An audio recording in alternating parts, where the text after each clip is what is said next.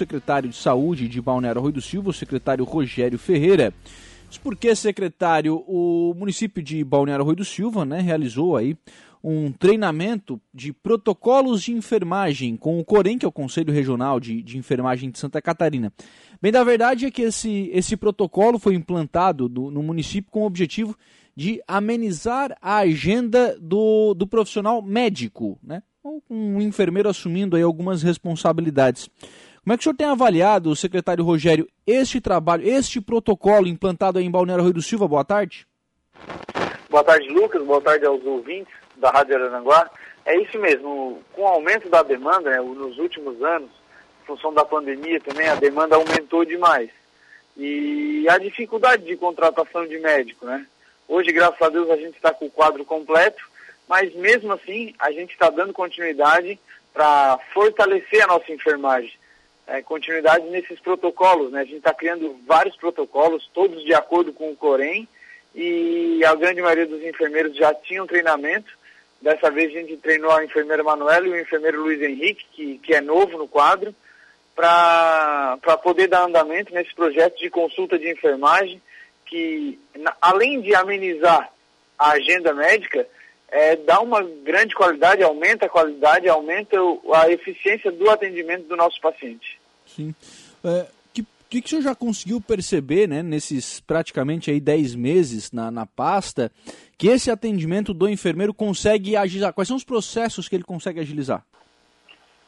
Lucas, principalmente pré-natal, ou atendimento que foque mais a saúde da mulher, né?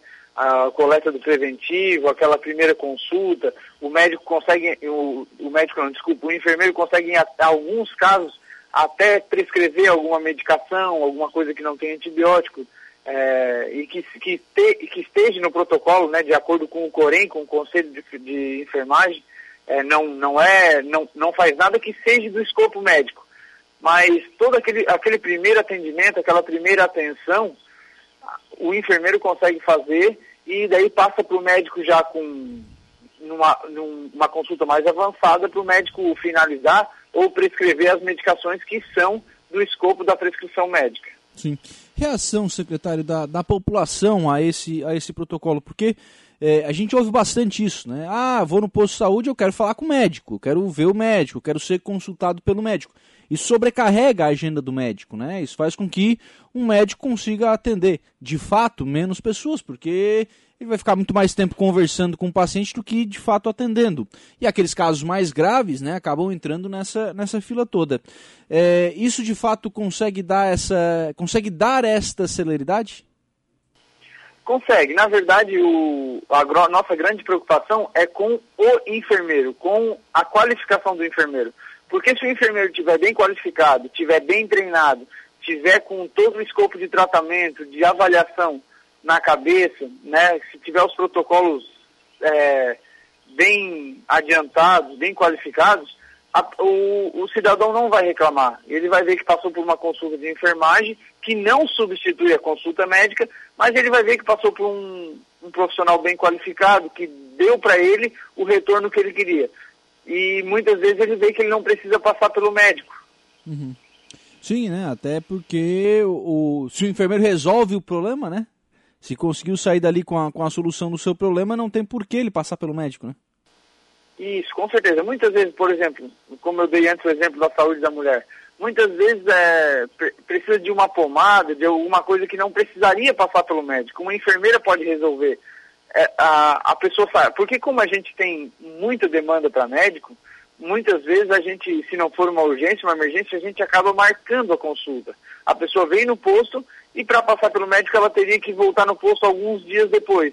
Então, passando por essa consulta de enfermagem, essa consulta mais avançada, mais criteriosa, e já consegue sair no dia com tratamento, já consegue sair no dia com a pomada, com, com o tratamento que ela precisa, ela nem precisa voltar no médico, ela vai sair satisfeita. Sim, com certeza, né? Já, é, já encaminha uma solução para o seu problema, que, a bem da verdade, é o que todo mundo procura numa unidade básica de saúde, né? Um, um tratamento, uma medicação, enfim, para tirar a sua dor, enfim, acho que é, é, tem, tem que ter essa visão, né, de resolver esse problema do cidadão, né, secretário? Isso, com certeza. E eu, eu sou, como sou, sempre fui um defensor do SUS, né, trabalho com o SUS há 16 anos, eu sempre falo que o SUS forte passa por uma enfermagem forte. Porque o profissional da enfermagem é o profissional que está na linha de frente, ele que faz a gestão do posto de saúde, ele que faz a gestão dos pacientes, até o paciente chegar no médico. Então a gente tem, a gente, a nossa equipe já vinha criando isso e a gente fortaleceu muito esses protocolos de enfermagem, o protocolo do, do a gente chama de acesso avançado, né? E eu tenho visto, tenho notado, tenho conversando com as pessoas que o nível de satisfação está aumentando e o nível de é, a pessoa sair com o problema dela resolvido é, tá aumentando muito também. Sim. Esse, esse atendimento, esse protocolo né, com os enfermeiros, ele passou a ser implantado, se não me falha a memória, foi no ano passado, né, secretário Rogério? É, e, e, aí eu lembro da, da, implantação desse, desse sistema, os enfermeiros estiveram aqui na, na rádio e disseram, olha, é, a gente não vai dar um passo muito grande, enfim, a gente vai é, testar um, um, primeiro atendimento que é um primeiro atendimento é, possível, né? Teriam outras etapas para serem implementadas futuramente. Existem essas outras etapas? Vocês estudam ampliar esse atendimento dos enfermeiros? É, na verdade, é, eles começaram ano passado, né, sob o comando da enfermeira Simone, Isso. que é a nossa, que continuou, né, eu continuei com ela como a coordenadora da eu, atenção básica. Eu lembro eles que, começaram no ano passado. Eu lembro que, inclusive, um ela, avançado. ela Esse esteve processo, aqui. Isso. É, a, a enfermeira Simone e a equipe começaram com um, um, um critério do acesso avançado. Uhum. Esse ano a gente já botou o protocolo de renovação de receita, agora de saúde da mulher. Agora a gente vai aumentando o escopo do acesso para que o enfermeiro possa atuar em várias frentes. Quer dizer, vocês já, já ampliaram esse atendimento do, do enfermeiro? Com certeza. É, em função desse, dessa, dessa ampliação, é que a gente continua com esse treinamento novo para os novos profissionais. Né? Uhum. Todos eles estão passando por essa por essa, por essa qualificação? Sim, todos eles. Passaram agora, por último, na semana passada, a Manuela e o Luiz Henrique. Na outra semana, é, passou a própria Simone, a Suaila, a Rochelle uhum. e a Araceli. E agora, é, eu conversando com a Simone hoje, temos notícias que o Corim vai dar mais dois treinamentos até o final do ano. Sim, pra... até porque esse pessoal precisa também estar tá atualizado para seguir esse atendimento, né? Com certeza, para fazer o atendimento qualificado. Sim. Bom, é, isso acaba de fato é, amenizando a agenda do médico, embora o médico, o profissional médico não deixe de estar em falta, né, secretário? Não, graças a Deus a gente está com o quadro completo. Conseguimos, né? A gente fez um processo seletivo esse final de semana. Eu tenho notícias que tem médicos que médicos fizeram a prova. Então, o que dá mais uma tranquilidade, né? Porque chega final de ano agora, muitos médicos novos que prestam prova para fazer uma uma residência, né, fazer uma especialização, acabam saindo. Né? A gente também teve agora uma médica que, que era efetiva do município e pediu demissão, pediu as contas, foi morar em outra cidade, e mas graças a Deus a gente conseguiu uma para substituí-la. E por enquanto, graças a Deus, a gente está com, com, com o, o, quadro completo. Só que essa questão da, da, da, de formar melhor o nosso enfermeiro, de qualificar mais o nosso enfermeiro, é como eu te falei antes, além de, de diminuir um pouco a demanda para o médico, que muita gente acaba nem precisando passar pelo médico, é, já e quem chega já chega com um atendimento já mais mais evoluído, né? O médico uhum. fa ou faz a receita ou faz a consulta clínica e tudo tudo já chega mais redondo para o médico. Sim. Secretário, é, como é que está o trabalho de preparação no mutirão de exames? Né? Vocês estão, inclusive o TFD, né, tá, essa semana está com apenas alguns atendimentos, né? O pessoal está trabalhando aí essa questão da organização do mutirão. É, como é que está essa, essa organização? Qual é a, a perspectiva de até zerar essa fila de exames? O, o trabalho não para. Nós estamos, é, a gente está recebendo no TFD aquelas pessoas que já vêm tirar autorização aquelas pessoas que estão vindo tirar autorização também e os documentos para as cirurgias, né, porque também estamos é, passando por um mutirão de cirurgias eletivas né, que o governo do estado está realizando. E estamos é, fechados para atendimento para é, realmente é, ir atrás dos prestadores de serviço, fazer um, um, todo o levantamento dentro do TFD de, do, do, do número final ali para a gente poder começar a ligar para as pessoas também já, na verdade, também estamos ah, fazendo agendamentos, ligando para as pessoas e fazendo agendamentos, fazendo tudo isso, atendendo o cidadão, fica muito difícil, porque a gente acaba não tendo tempo para fazer. Então a gente fechou essa semana, semana que vem a gente vem com muito mais novidades e a fila do SUS, ela geralmente nunca zera, né, Lucas? Sim. Porque chega coisa nova todo dia, todo dia chega coisa, chega coisa nova. Então a gente, mas eu pretendo passar 2022 com no máximo exames de com pedido de dezembro, para já nos primeiros meses de 2022 a gente zerar aquela fila final de 2021 e já entrar 2022 ali em fevereiro, março com exame só de, de 2022. Não vai mais ter aquela coisa de como a gente assumiu de exame de 3, 4 anos. Sim. Exame, consulta, procedimento do, de um mês para o outro. Esse Sim. é o nosso sonho, é para isso que a gente está trabalhando e por isso que a gente fechou o TFD essa semana.